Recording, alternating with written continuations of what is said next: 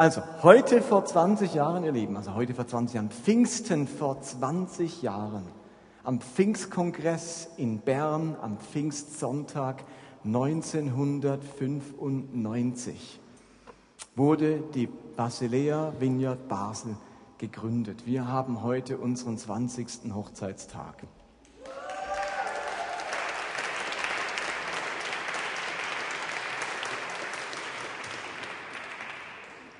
Insofern ist unser Jubiläumstag und unser Jubiläumsjahr zweitausendfünfzehn.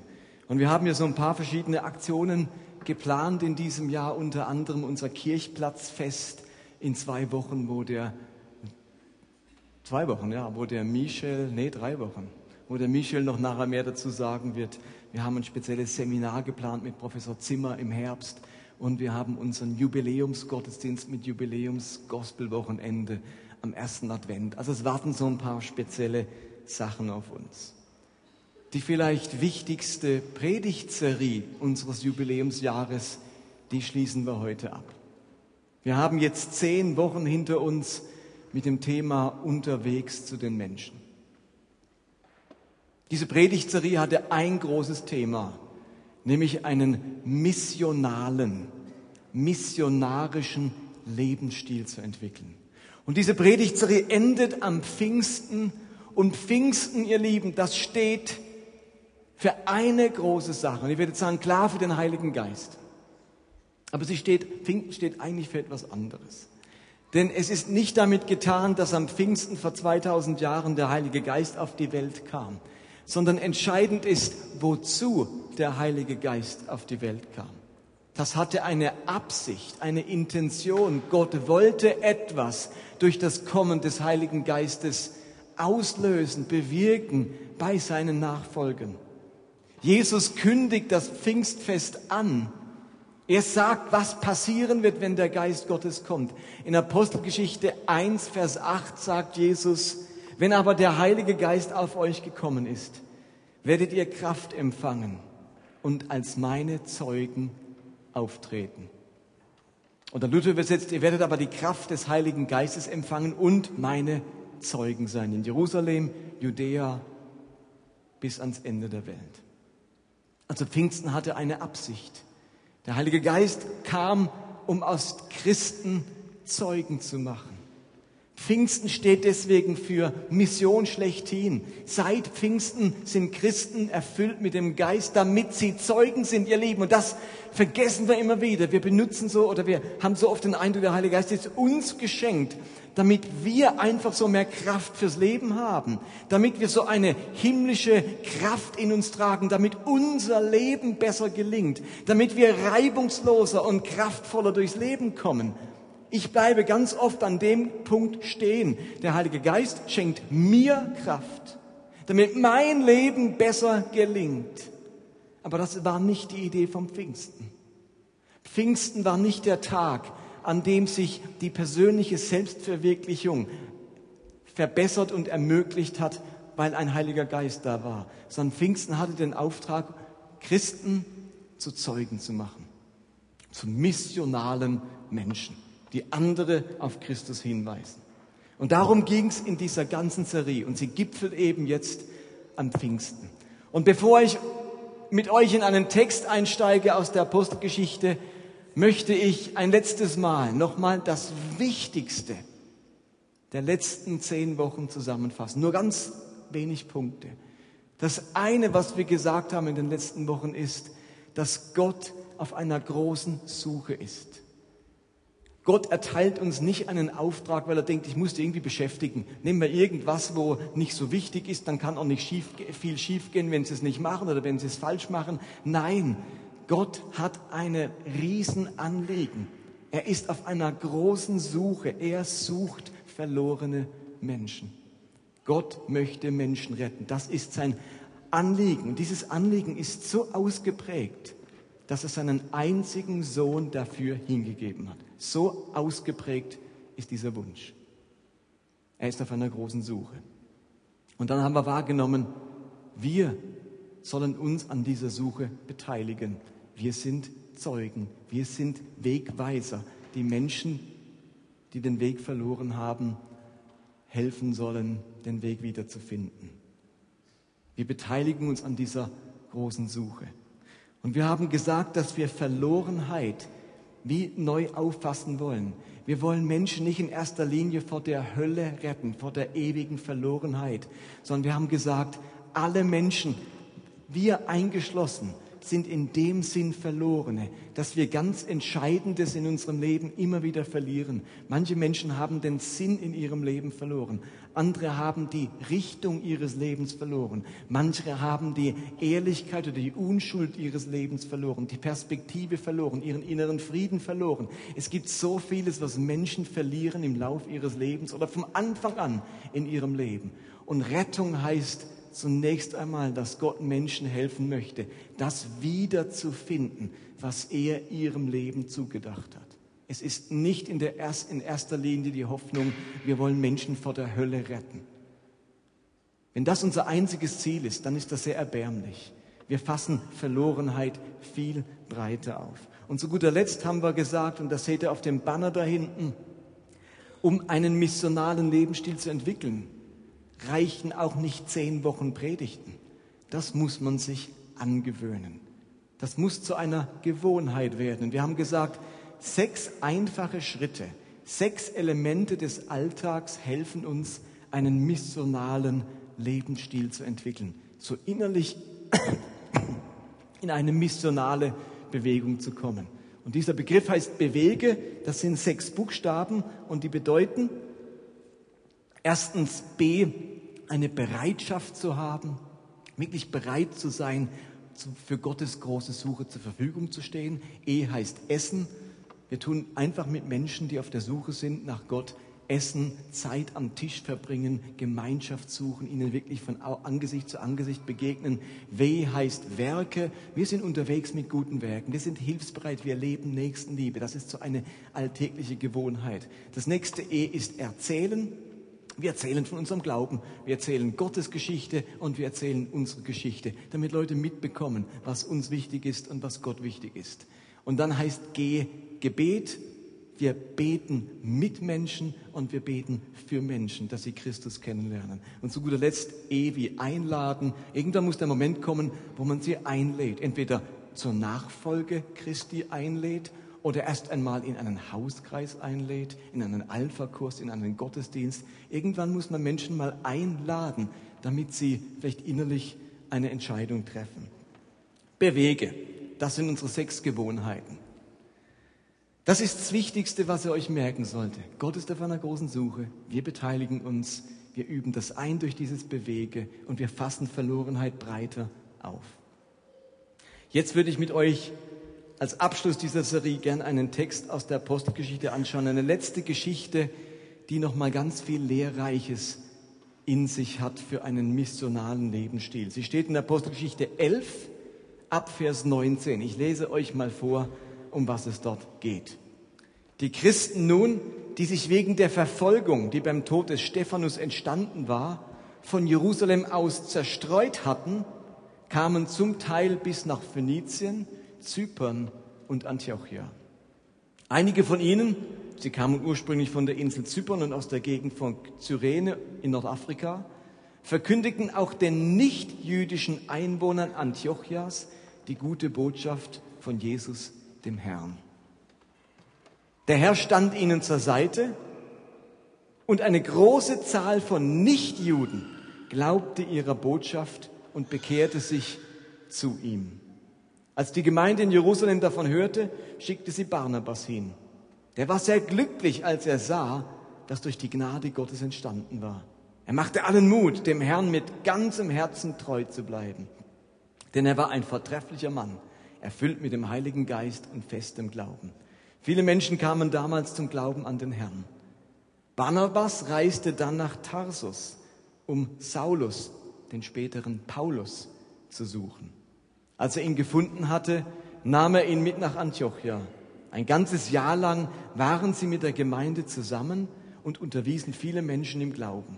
In Antiochia wurden die Jünger übrigens zuerst Christen genannt.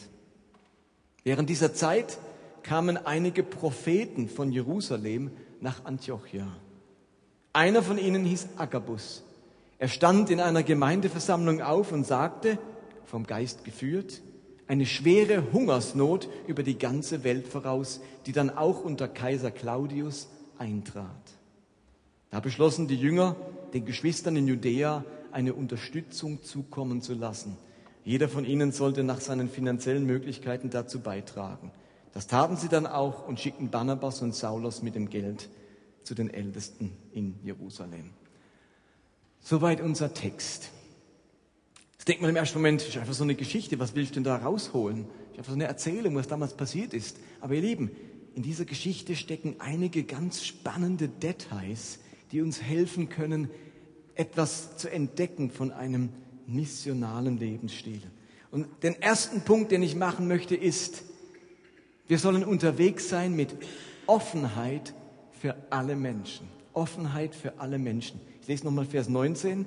Die Christen nun, die sich wegen der Verfolgung, die beim Tod des Stephanus entstanden war, von Jerusalem aus zerstreut hatten, kamen zum Teil bis nach Phönizien, Zypern und Antiochia. Und wenn ihr die Karte seht, Paul, wenn du eins weitergehst, dann seht ihr da, die roten Pfeile zeigen, von Jerusalem aus sind die Jünger zerstreut worden, Verfolgung in Jerusalem, da war man nicht mehr sicher, man musste fliehen, sonst wurde man eingesperrt oder sogar hingerichtet.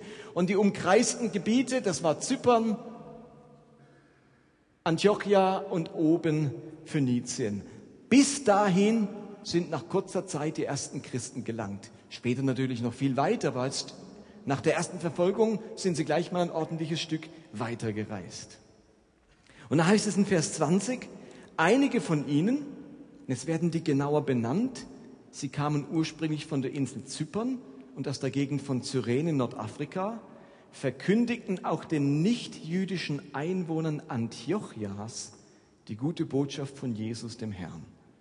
Der Herr stand ihnen zur Seite und eine große Zahl von Nichtjuden glaubte ihrer Botschaft und bekehrte sich zu ihm. Ihr müsst euch das jetzt gut historisch vorstellen.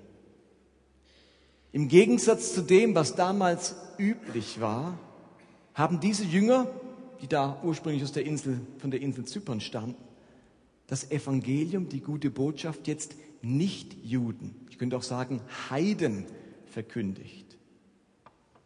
Und das hat irgendwie einen Auslöser gebraucht. Michel sprach letzte Woche von Petrus und Cornelius. Und ihr erinnert euch, Petrus hätte niemals von sich aus das Haus eines Heiden betreten. Oder es wäre ihm nie in, die Idee, auf die, in den Sinn gekommen, einem Heiden das Evangelium zu verkündigen. Bis ihm Gott in einer Vision auf dem Dach sagt, du sollst auch in das Haus eines Heiden gehen und ihm das Evangelium verkündigen. Und ab dann war Petrus bereit, das zu machen. Und man merkt im Laufe der Apostelgeschichte, es fällt ihm immer noch schwer. Es war für ihn überhaupt nicht einfach, zu Heiden zu gehen. Und parallel dazu entwickelt sich in Antiochia auch etwas. Auch da sind jüdische Christen, also ehemal Juden, die sich zum Jesus als Messias bekehrt haben. Und die sind jetzt in Antiochia. Und die entschließen sich in Antiochia das Gleiche zu wie Petrus bei dem Hauptmann. Sie reden nicht nur zu Juden, sondern auch zu Nichtjuden. Und jetzt werdet ihr sagen, was ist denn da dabei? Das ist doch das Normalste von der Welt. Ihr Lieben, eben nicht.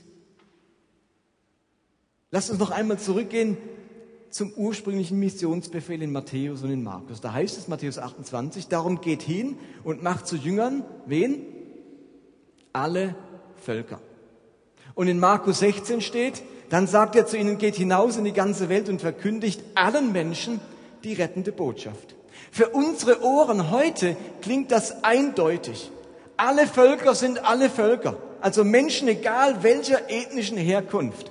Und alle Menschen sind alle Menschen. Egal ob Heide oder Jude. Für uns ist das heute völlig klar. Wenn wir den Missionsbefehl lesen, geht hin in alle Welt und verkündigt allen Menschen, dann denken wir sofort, logisch, allen Menschen, ob Afrikaner, ob Moslem, ob Buddhist, ob Hindu, egal von welchem Erdteil, das ist für uns selbstverständlich. Aber ihr Lieben, das war es überhaupt nicht damals.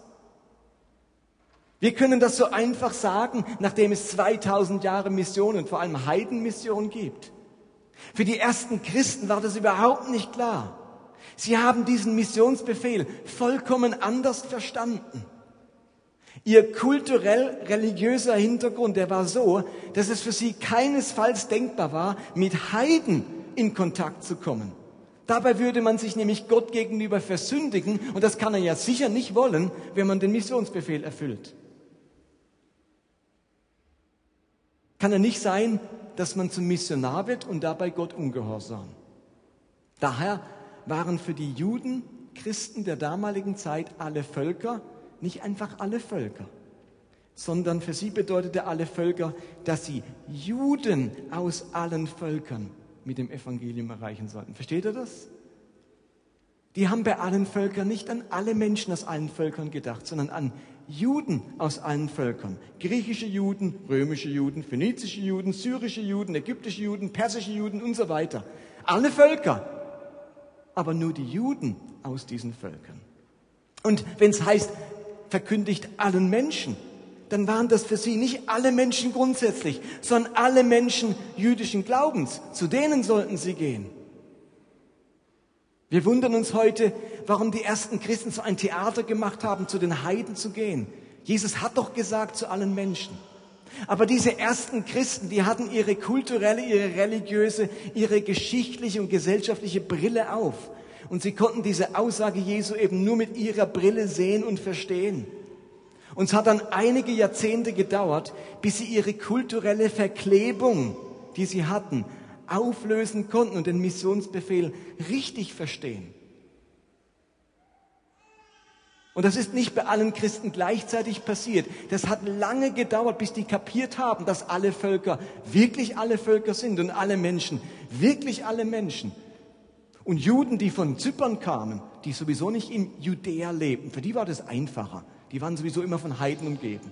Aber wenn man ein Jude aus Jerusalem war, wo es viel weniger Heiden gab, da war das viel schwieriger, dass man auf die Heiden zugeht. Am einfachsten fiel es scheinbar den Judenchristen, die sowieso Bürger eines heidnischen Landes waren. Es heißt in Apostelgeschichte elf, Vers zwanzig, lediglich ein paar Männer aus Zypern und Kyrene, die jetzt in Antiochia lebten, verkündigten den Griechen die rettende Botschaft von Jesus dem Herrn. Diese paar Juden, diese paar Männer, die kamen zur Überzeugung, dass Jesus etwas anderes mit dem Missionsbefehl gemeint haben muss, als wir bisher verstanden haben. Irgendwie muss dieser Missionsbefehl größer sein, umfassender sein. Und ihr müsst euch vorstellen, die Stadt Antiochia, in der sie alle jetzt gerade sind, die hatte, es war die drittgrößte Stadt des Altertums, die drittgrößte Stadt nach, Antioch, nach Rom und Ephesus war die Antiochia die drittgrößte Stadt. achthunderttausend Einwohner waren dort. Es war kein Dorf. Da gab es ein paar Juden, ein paar tausend Juden. Aber die haben sich überlegt, jetzt sind wir hier in Antiochia. Jetzt hat uns Gott nach Antiochia gebracht. Das kann doch irgendwie nicht sein, dass Hunderttausende von Menschen die Botschaft von Jesus gar nicht hören dürfen, sondern nur ein paar Juden. Das kann irgendwie nicht sein. Irgendwie haben wir was falsch verstanden an dem Missionsbefehl. Gott muss alle Menschen meinen, nicht nur alle Menschen jüdischen Glaubens. Und dann haben die etwas gewagt. Dann haben die etwas riskiert. Die haben sich gesagt, das geht nicht so. Wir können nicht an achthunderttausend Menschen vorbeischauen, die alle verloren sind. Wir müssen auch denen das Evangelium verkündigen. Die haben was riskiert. Die haben vielleicht Konflikte auf sich genommen, dass man sie beschimpft, dass man in Jerusalem in der Urgemeinde sagt, das könnt ihr nicht bringen, zu den Heiden zu gehen. Das war denen egal. Die wollten alle Menschen erreichen. Die waren waghalsig. Die haben einen Schritt unternommen. Die wurden initiativ. Wahrscheinlich haben ihnen viele abgeraten und sie davor gewarnt, zu den Heiden zu gehen. Aber sie haben für sich entschieden, wir gehen einen Schritt weiter, wir wagen etwas. Was könnte denn Jesus noch gemeint haben mit dem Missionsauftrag, wenn es nicht nur die Juden betrifft? Und dann haben sie mit ihrem brennenden Herzen entschieden, auch zu den Heiden zu gehen. Was das Herz voll ist, geht der Mund über. Die konnten sich nicht bremsen, ihren heidnischen Mitbürgern gegenüber. Auch denen mussten sie die Botschaft erzählen. Und genau mit dieser waghalsigen Haltung, mit dieser Begeisterung, haben sie dann entscheidende Weichen gestellt für die Weltmission. Wenn diese Christen nicht so mutig gewesen wären und diesen Missionsbefehl neu verstanden hätten und für sie alle Menschen, wirklich alle Menschen wurden, dann gäbe es heute keine Weltmission und wir wären alle wahrscheinlich nicht gläubig. Ist euch das bewusst? Wenn die weiter in ihrer Box gedacht hätten, der Missionsbefehl gilt nur Juden, nur, wir dürfen uns nur an Juden wenden. Hätten die nicht außerhalb der Box gedacht, hätten sie nicht ihre Komfortzone verlassen und sich auf Menschen eingelassen, wo alle anderen sagten, nein, die gehören nicht dazu, die gehören nicht zum Missionsbefehl, das könnt ihr nicht machen, dann gäbe es heute keine Weltmission. Versteht ihr? Der Heilige Geist ist eines, seine Kraft.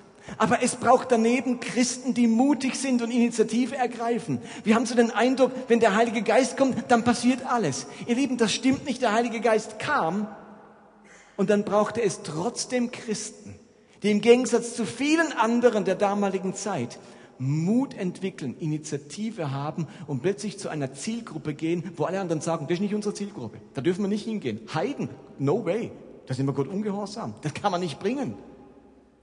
Also es braucht immer die Kraft des Geistes und gleichzeitig Menschen, die mutig sind und initiativ sind. Ihr Lieben, wenn wir missionar leben wollen, dann reicht es nicht, dass wir sagen, Heiliger Geist, komm, erfüll uns wie am Pfingsten. Wir müssen gleichzeitig den Mut aufbringen, unsere Komfortzone verlassen und Menschen ansprechen, die vielleicht nicht zu unserer Zielgruppe gehören. Man unterscheidet heute gesellschaftliche Milieus. Angeblich gibt es zehn verschiedene gesellschaftliche Milieus in der Schweiz. Und es ist von den Modern Performer, die jungen, hippen, leistungsfähigen, bis zu denen, die irgendwie mehr so hippiemäßig in der Gesellschaft unterwegs sind. Das sind zehn Milieus. Und man hat herausgefunden, dass evangelikale Christen gerade mal zwei, maximal drei Milieus erreichen. Alle anderen Milieus erreichen sie nicht, weil auch wir Christen gerne unter unseresgleichen sind. Wir gehen zwar zu Heiden, aber wir gehen nur zu Heiden, die uns nicht fremd sind, die uns angenehm sind, die zu uns passen, die nicht komisch sind. Wir bleiben schön in unserem Milieu. Und die Christen damals, denen haben auch alle gesagt, bleib in deinem Milieu, in deinem jüdischen Milieu. Wir gehen nicht aus dem Judentum raus, wir gehen nicht zu den Heiden.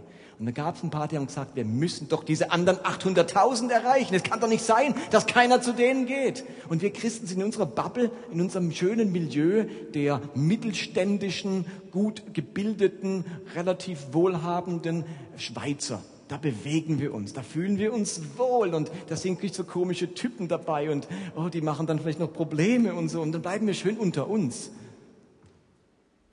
Aber wir erreichen ganz viele nicht. Sind wir bereit, auf das Unbekannte zuzugehen, einen Schritt aus unserer Komfortzone herauszumachen und das Fremdartige anzusprechen?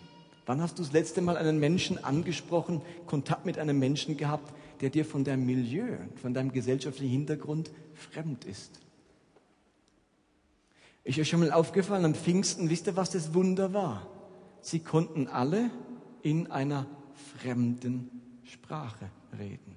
In einer Fremdsprache. Am Pfingsten bringt Gott das Fremde ganz nah zu uns. Alle können eine Fremdsprache. Und dann haben sie erstmal zu den Juden gesprochen, die aus fremden Ländern kamen. Und diese paar Christen in Antiochia, die haben gecheckt, Gott legt uns das Fremde vor die Füße. Gott ist der Gott, der die Christen auffordert, das Fremde, das Fremdartige zu umarmen und nicht in ihrem Milieu zu bleiben. Auf das zuzugehen, wo alle anderen sagen, nee, nee, das ist mir zu fremd. Wie ist unsere Haltung zu den Fremden in der Schweiz, zu den Fremden in Deutschland? Sind wir solche Leute wie diese ersten Christen, die auf das Fremde zugehen, weil sie sagen, die muss doch irgendjemand erreichen? Okay, das ist der erste Gedanke. Offenheit für alle Menschen. Der zweite Gedanke aus dieser Geschichte, der hat was mit unserem Saulus zu tun. Also, die vertriebenen Christen, die verfolgten Christen landen in Antiochia, reden zu den Heiden und eine recht große Gemeinde entsteht dort. Die Kirche in Jerusalem bekommt das mit und sagt, na, da schicken wir mal ein paar Leute hier nach Antiochia, gucken, ob alles mit rechten Dingen zugeht. Die brauchen sicher unsere Hilfe. Und sie schicken Barnabas. Und Barnabas bekommt mit, super Arbeit, er ist begeistert.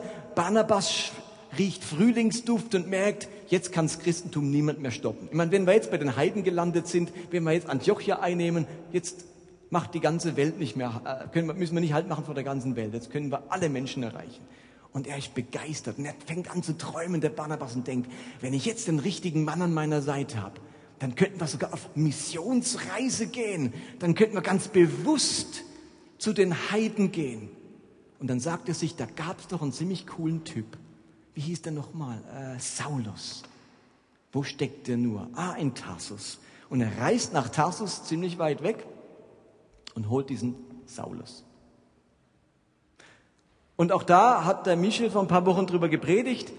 Paulus hat sich bekehrt, hat sofort angefangen, erinnert euch, Damaskus, reitet oder geht nach Damaskus, wird blind und bekehrt sich und fängt sofort an, in Damaskus zu evangelisieren und redet kühn von Jesus. So kühn, dass es einigen zu kühn wird und sie verfolgen ihn und er muss dann im, im Korb die Stadtmauer runtergelassen werden und er flieht, bevor er umgebracht wird, nach Tarsus in seine Heimatstadt. Und dort holt ihn jetzt Barnabas. Jetzt die einfache Frage. Wisst ihr, wie viele Jahre dazwischen liegen? Wie viele Jahre liegen dazwischen, wo Paulus aus Damaskus floh? Als frischer Christ, ungefähr ein Jahr lang war er da Christ, zurückging in seine Heimatstadt Tarsus und dem Moment, wo Barnabas ihn holt. Das eine spielt sich in Apostelgeschichte neun ab und wir sind jetzt hier, wo Barnabas ihn holt, in Apostelgeschichte elf. Wie viel Zeit liegt zwischen Apostelgeschichte neun und Apostelgeschichte elf? Rückkehr nach Tarsus und Wiederholen von Tarsus. Was schätzt ihr? Wie lang ungefähr? Sind das ein paar Wochen, ein paar Tage, ein paar Monate? Der Walter hat es schon angesprochen. Es sind insgesamt dreizehn Jahre. dreizehn Jahre ist dieser Paulus in seiner Heimatstadt Tarsus. Man nennt das auch die stillen Jahre des Paulus. Wir wissen nichts aus dieser Zeit. Und nach dreizehn Jahren holt ihn Barnabas. Und in der Zwischenzeit ist Paulus jetzt insgesamt mindestens vierzehn Jahre Christ. Und es sind sie ein Jahr in Antiochien, helfen dort mit und lassen sich dann von der Gemeinde aussenden auf die erste Missionsreise. Und jetzt geht die Post ab. Und sie bekehren in allen Städten die Menschen. Habt ihr euch mal überlegt, was in den dreizehn Jahren geschehen ist? Wie gesagt, wir wissen es nicht genau. Aber mein zweiter Punkt ist, und das formulieren wir auch in unserer Vision, Jüngerschaft heißt, bei Gott zu Hause zu den Menschen unterwegs, diese beiden Seiten. Und Paulus hat angefangen und war unterwegs zu den Menschen, hat sich bekehrt und hat sofort losgelegt mit Evangelisation, hat die Menschen angesprochen, war kühn. Und nach einem Jahr geht er zurück nach Tarsus, weil er verfolgt wird. Und ich glaube, in diesen dreizehn Jahren war er vor allem bei Gott zu Hause. Er hat an seinem Inneren gearbeitet. Paulus musste einiges in seinem Leben in Ordnung bringen. Er musste sich seiner Vergangenheit stellen. Immer wieder lesen wir in seinen Briefen, dass er sein altes Leben, seinen Übereifer, seinen Hochmut und seine Arroganz ablegen musste, um wirklich brauchbar für Gott zu werden. Ich vermute, dass Paulus in seiner ersten Tätigkeit damals in Damaskus ganz vieles dieser alten, wenig Jesus-mäßigen Art in seinen Umgang mit Menschen hineingenommen hat. Irgendwie hat er gespürt, dass einiges in seinem Innern noch nicht so ist, wie es sein soll. Und so zieht er sich zurück nach Tarsus, um bei Gott zu Hause zu sein, um manches loszulassen aus seiner Vergangenheit, um ganz vieles zu lernen über diesen Jesus und um sich mit der Liebe Gottes füllen zu lassen. Loslassen, lernen, lieben, erinnert euch, bei Gott zu Hause. Das hat sich in diesen dreizehn Jahren abgespielt. Und dann war Paulus parat, auf seine erste Missionsreise zu gehen.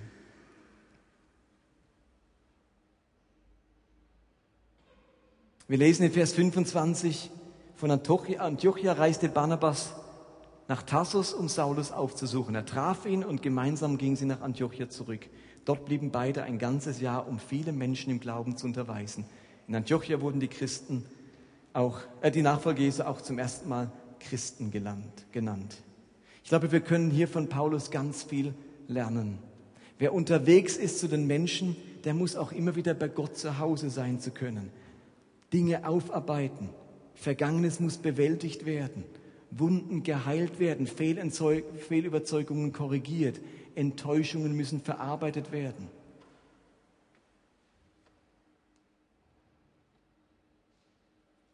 Manch einer von euch hat vielleicht während dieser ganzen Kampagne innere Widerstände gespürt. Blockaden, alte Wunden kamen hoch, alte Ängste haben sich breit gemacht. Und du hast gemerkt, bleib mir vom Hals mit dem Thema Evangelisation. Irgendwie hat sich in dir etwas gesträubt. Ich würde sagen, das ist ein Kennzeichen davon, dass du nochmal bei Gott zu Hause vorbeigehen solltest und mit Gott klären, warum sträubt sich etwas in mir? Was muss ich loslassen? Was müsste ich lernen? Wo müsste ich mich mit der Liebe Gottes füllen lassen? Wir wollen die beiden Dinge nicht gegeneinander ausspielen. Wenn wir jetzt auch zehn Wochen lang über unterwegs zu den Menschen gesprochen haben, braucht es auch immer wieder das andere in unserem geistlichen Leben, bei Gott zu Hause sein. Wir haben jetzt zehn Wochen über die eine Seite gesprochen, weil die große Gefahr ist, dass man sein Leben lang sich gemütlich macht bei Gott zu Hause. Und bis zum Lebensende sich nicht auf den Weg macht, unterwegs zu sein zu den Menschen. Deswegen haben wir jetzt mal zehn Wochen drüber gesprochen. Aber das heißt nicht, dass wir nicht wissen und dass die Geschichte hier auch bei Paulus uns lehrt, es braucht immer wieder Zeiten, wo wir innehalten, wo wir unser Inneres überprüfen, wo wir bei Gott Heilung und Gesundung erleben dürfen. Wir brauchen diese Wechselwirkung zwischen unterwegs sein, loslegen, Erfahrungen sammeln, Menschen zu Christus führen, Verlorene suchen und dann wieder bei Gott zu Hause sein. Denn wenn wir unterwegs sind, ihr Lieben, da ziehen wir uns Schrammen und schwierige Erfahrungen zu. Und die müssen wir auch immer wieder loslassen. Und Enttäuschungen müssen überwunden werden. Warum haben die Menschen sich nicht finden lassen für Christus? Warum haben die so negativ reagiert? Warum wurden meine Gebete nicht erhört, die ich für diese Leute gesprochen habe? Wir machen auch schwierige Erfahrungen, neben allen tollen Erfahrungen. Die müssen verarbeitet werden. Ich muss immer wieder bei Gott zu Hause vorbei und Seelenhygiene betreiben. Und dann kann ich wieder los, unterwegs zu den Menschen. Wir leben zwischen diesen beiden Polen, immer wieder unterwegs und immer wieder zu Hause. Das ist das Zweite, was ich aus diesem Text lerne. Paulus hat sich dreizehn Jahre zurückgezogen, zu, zu Hause bei Gott.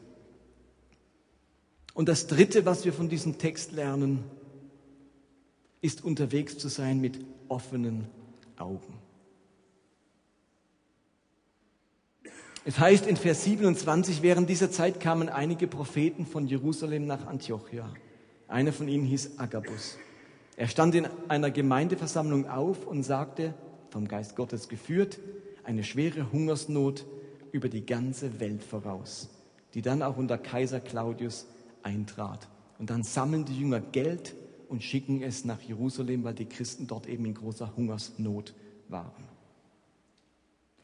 Das ist jetzt zum Schluss nochmal ein ganz spannender Aspekt eines missionalen Lebensstils. Ihr Lieben, diese Gemeinde in Antiochia, diese Christen, die sich dort jetzt bekehrt hatten und eine Gemeinde geformt haben, die waren prophetisch. Diese Gemeinde wurde besucht von Propheten, also von Menschen, die die Nase im Wind hatten. Menschen, die kommende Entwicklungen wahrgenommen und vorhergesehen haben. Prophetie heißt Prophemi auf, auf Griechisch, das heißt Vorhersagen, Pro Kennt das Wort pro, vor, vorher?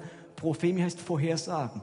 Ich sage etwas vorher und damit ist nicht Wahrsagerei gemeint, sondern ich bekomme von Gott eine Ahnung, eine Vorstellung, eine Eingebung, was kommen wird und kann entsprechend reagieren, handeln, Initiative ergreifen. Und so geschieht es, dass dieser Prophet mit Namen Agabus eine Hungersnot im Lande Judäa kommen sieht. Unter Kaiser Claudius gab es tatsächlich, weiß man heute historisch, vier große Hungersnöte im Römischen Reich. Eine davon hat ganz speziell Palästina betroffen, sodass die Leute dort aus Ägypten und Syrien Weizen importieren mussten. Ihr wisst, Grundnahrungsmittel war damals Weizen. Es gab damals noch keinen Mais, es gab noch keine Kartoffeln, ähm, es gab Weizen. Das war das Grundnahrungsmittel. Und da war eine riesige Hungersnot und sie mussten jetzt ihren Weizen, ihr Grundnahrungsmittel aus Ägypten und Syrien kaufen. Und dieser Agabus und diese Gemeinde konnte mit Hilfe von Agabus diese kommende Hungersnot vorausahnen und konnten etwas dagegen unternehmen. Und es kam diese Hungersnot. Und die Gemeinde in Antiochia hat das schon gewusst. Die hatten sich schon vorbereitet. Könnt ihr euch vorstellen, wie die Einwohner Antiochias baff waren? Da galten die Christen nicht als zurückgeblieben, Hinterwäldler, hinterm Mond zu Hause, sondern zeitgemäß, aktuell, an vorderster Front inspiriert. Wenn du wissen wolltest, was kommt, musst du dich an, die, an den Christen orientieren. Die sind, am, die sind am Puls der Zeit. Wenn du wissen willst, was kommende Entwicklungen sind, auf was man sich besser einstellen sollte, dann frag die Christen. Ist das auch heute unser Ruf? Wenn du wissen willst, was die Zukunft bringt, wenn du aktuell sein willst, musst du dich an der Kirche orientieren oder an der Tageszeitung oder an der Zeitung. Ich glaube, dass es zu einem missionaren Lebensstil gehört, dass Christen einen prophetischen Lebensstil haben, eine voraussagende, vorausschauende Stimme in der Gesellschaft sind. Dass wir als Menschen nicht nur passiv beobachten, sondern dass wir als Christen das Zeitgeschehen kommentieren, dass wir kommende Entwicklungen wahrnehmen und jetzt schon darauf reagieren können. Und ihr Lieben, es geht mir jetzt an diesem Punkt nicht um charismatische oder persönliche Prophetie, wo Gott einem Christen etwas Ermutigendes oder Tröstendes oder Auferbauendes sagt. Das ist auch ganz wichtig. Mir geht es um diese andere Art von Prophetie. Es geht darum, eine Stimme in Stadt und Gesellschaft zu haben. Eine prophetische Gemeinde zu sein, die kommende Entwicklungen voraussieht und ihre Stimme erhebt. Eine prophetische Gemeinde, die aufkeimenden Fremdenhass wahrnimmt und etwas dagegen unternimmt. Eine prophetische Gemeinde, die wahrnimmt, wie sich ungerechte Wirtschaftsstrukturen entwickeln und nicht müde wird, darauf hinzuweisen und sich für die Armen einzusetzen. Eine prophetische Gemeinde, die gefährliche politische Tendenzen am rechten oder am linken Rand wahrnimmt, Stichwort Pegida, und nicht tatenlos zusieht. Prophetische Gemeinde, die einen Hunger und eine Suche in der Gesellschaft wahrnimmt und die richtige Speise anbietet. Ihr Lieben, es gab solche Agabus bei der Machtergreifung von Hitler. Es gab solche Agabus bei der Frage der Sklaverei. Es gab solche Agabus bei der Gleichberechtigung der Frauen. Männer und Frauen, die eine Entwicklung kommen sahen und die es zu verhindern oder zu unterstützen versuchten. Prophetische Christen, die werden aktive Christen. Ein Wilberforce hat gesehen, Gott will die Sklaven befreien. Da kommt etwas auf uns zu. Das Reich Gottes hat etwas vor. Und wir Christen müssen die Ersten sein, die da etwas unternehmen. Und nicht die Letzten, die sagen, ja, dann machen wir halt auch mit. Versteht ihr? Das war ein Wilberforce, das war ein Agabus seiner Zeit. Oder Leute, die im Dritten Reich die Nase im Wind hatten und spürten, was da kommt und ihre Stimme erhoben haben und deutlich gemacht haben, diesem Hitler nicht zu folgen und diesem politischen System nicht zu vertrauen. Die hatten eine Stimme, die haben das Kommen gesehen. Und viele haben nicht darauf reagiert. Und die Geschichte hat sie eines Besseren belehrt, dass diese Propheten recht hatten und sie besser hätten darauf hören sollen. Prophetische Christen verharren nicht in der Passivität. Prophetische Christen beziehen Stellung, haben eine Stimme und leisten einen Beitrag zur Verwirklichung des Reiches Gottes in ganz aktuellen und brisanten Zeiten. Und ihr Lieben, es geht mir überhaupt nicht darum, so fanatische Endzeitpropheten zu werden oder uns mit Verschwörungstheorien abzugeben, sondern die Nase im Wind zu haben, Entwicklungen vorauszusehen und eine Antwort darauf zu geben und zu leben. Versteht ihr, was ich meine?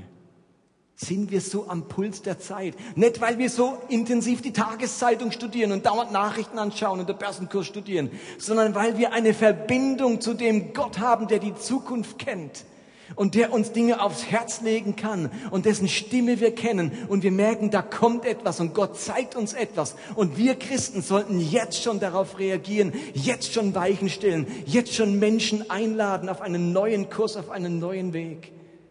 Gehören wir dazu oder sind wir die Ewiggestrigen, die es erst merken, wenn man es nicht mehr anders übersehen kann? Und ihr Lieben, dieses prophetische Unterwegssein zu den Menschen, das kann auch ganz persönlich ablaufen. Vielleicht sehen wir in der Familie oder der Verwandtschaft eine drohende Entwicklung und können unseren Beitrag dazu leisten, dass es nicht so weit kommen muss.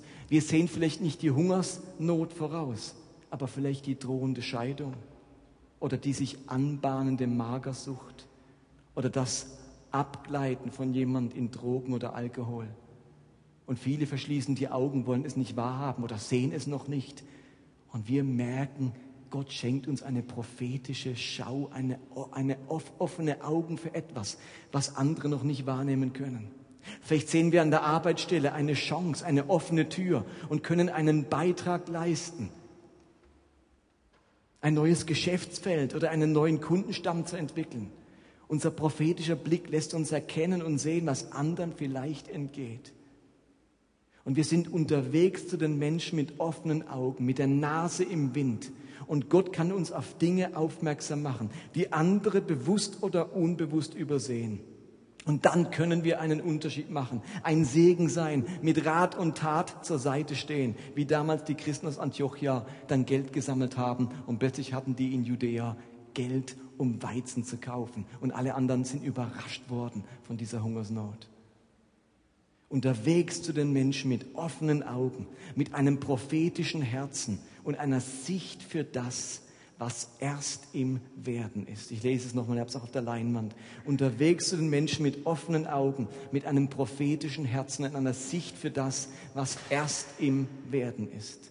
Auch das zeichnet einen missionalen Lebensstil aus. Offen für alle Menschen. Deine Komfortzone verlassen und dich auf das Fremdartige in deiner Umwelt einlassen. Das war das Erste, was wir aus der Geschichte gelernt haben. Das Zweite, wir brauchen immer wieder Zeiten, wo wir bei Gott zu Hause sind, wie ein Paulus. Man kann nicht ewig nur unterwegs sein.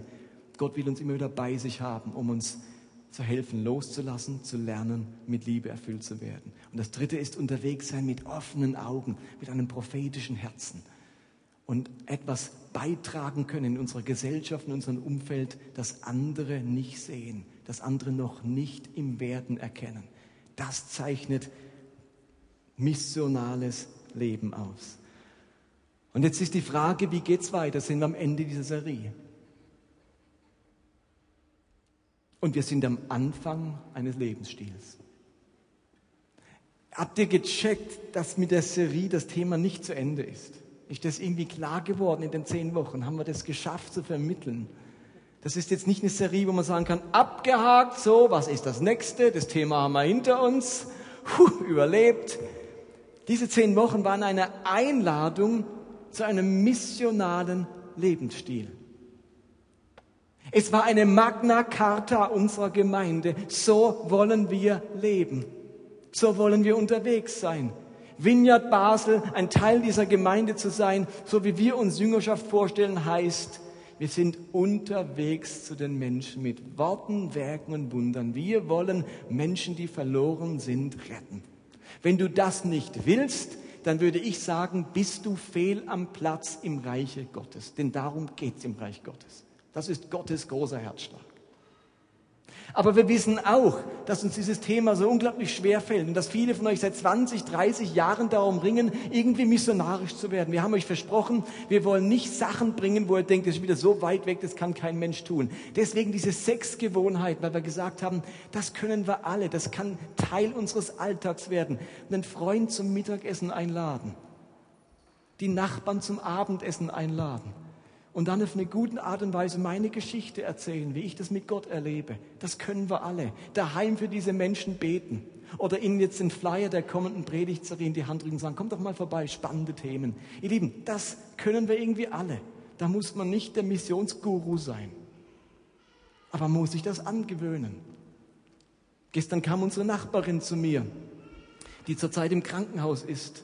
Und wir hätten jetzt einfach die ganze Zeit über ihre Krankheit und wie es geht, ach schön, dass es schon besser geht, oder irgendwie reden können. Und ich musste mich entscheiden, über Gottes Geschichte zu reden. Ich musste mich entscheiden, nicht nur über schön, dass du wieder da bist oder so zu plänkeln, sondern über meinen Glauben zu sprechen und wie hoffnungsvoll der ist, gerade in Zeiten, wenn man krank ist. Und ich war wieder einmal beim Friseur, wie ihr seht, und ich musste mich entscheiden, nicht nur darüber zu reden, wie es meiner kleinen Tochter geht und wie es ihrer Tochter geht, sondern über Seelendinge. Ich habe sie gefragt, wie geht's deiner Seele? Und ich würde dir, wir haben dann, waren ganz viele außenrum, drei andere Friseusen, und wir haben intensiv darüber gesprochen, dass sie jetzt ihr Leben auf Fels bauen sollen und nicht auf Sand. Und habe von dem Gleichnis erzählt. Aber wisst ihr was? Das fällt mir nicht einfach. Am liebsten, ich gehöre zu denen, die am liebsten beim Friseur ein Schild hinhalten würden, möchte nicht sprechen, nur Haare schneiden. Und so geht's euch vielleicht auch. Aber versteht ihr? Ganz viele von uns sind gesegnet mit dieser idiotischen Haltung. Ich will nicht reden. Sprich mich nicht an und ich will dich nicht ansprechen. Lass uns einfach leben. Mit dieser Haltung kann man kein Werkzeug des Heiligen Geistes werden, denn der will uns zu Zeugen machen. Das, der will das machen. Der will uns zu Zeugen machen. Wer sich dem widersetzt, hat auch nicht viel mitzukriegen vom Heiligen Geist. Der will mich nämlich zum Zeugen machen.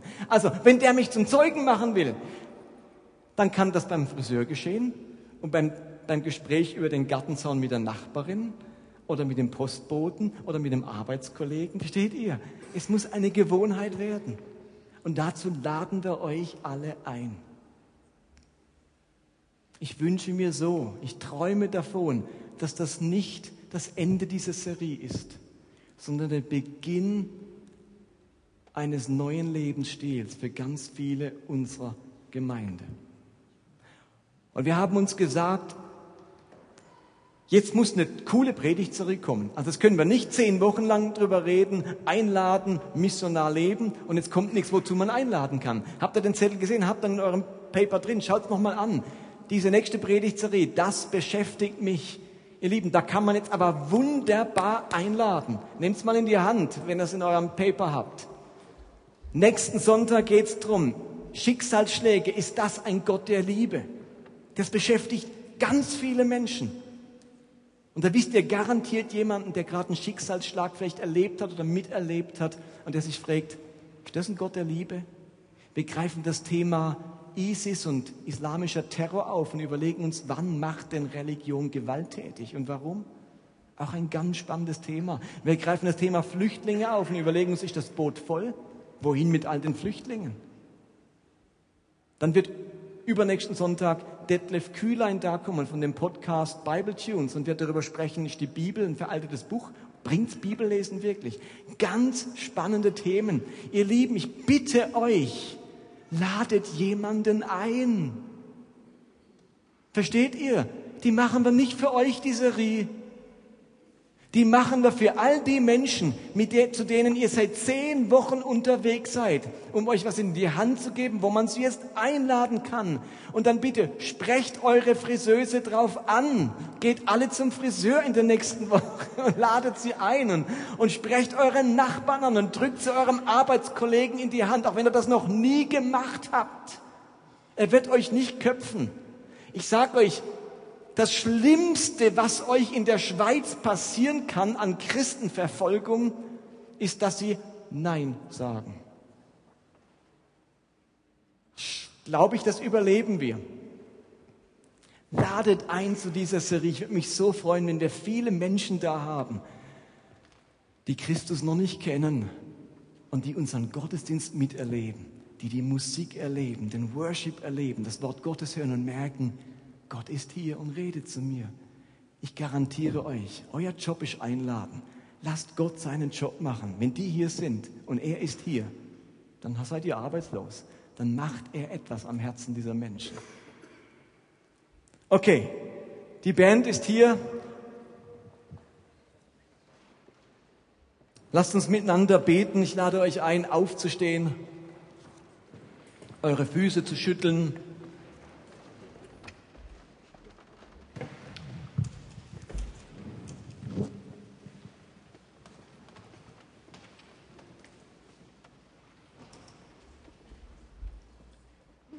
möchte gern mit euch beten.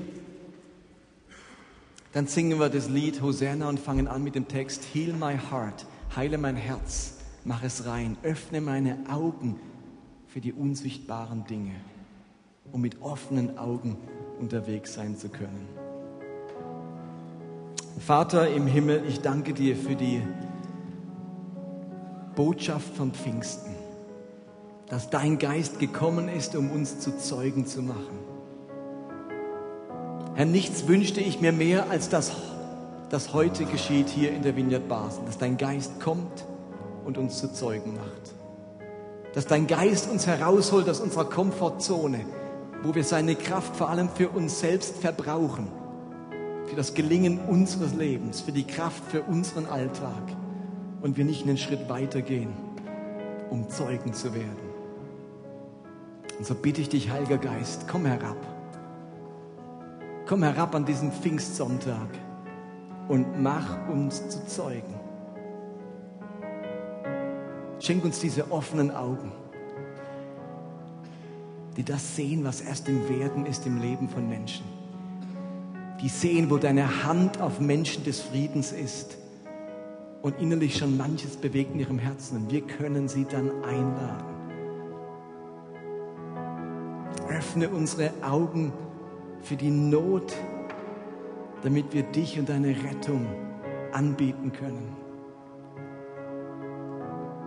Öffne uns für das Fremdartige, dass wir nicht nur unter uns bleiben, sondern wir Christen diejenigen sind, die ihre Hand ausstrecken über den Tellerrand, über das Milieu hinaus und wir eine Multikulti-Gemeinde werden.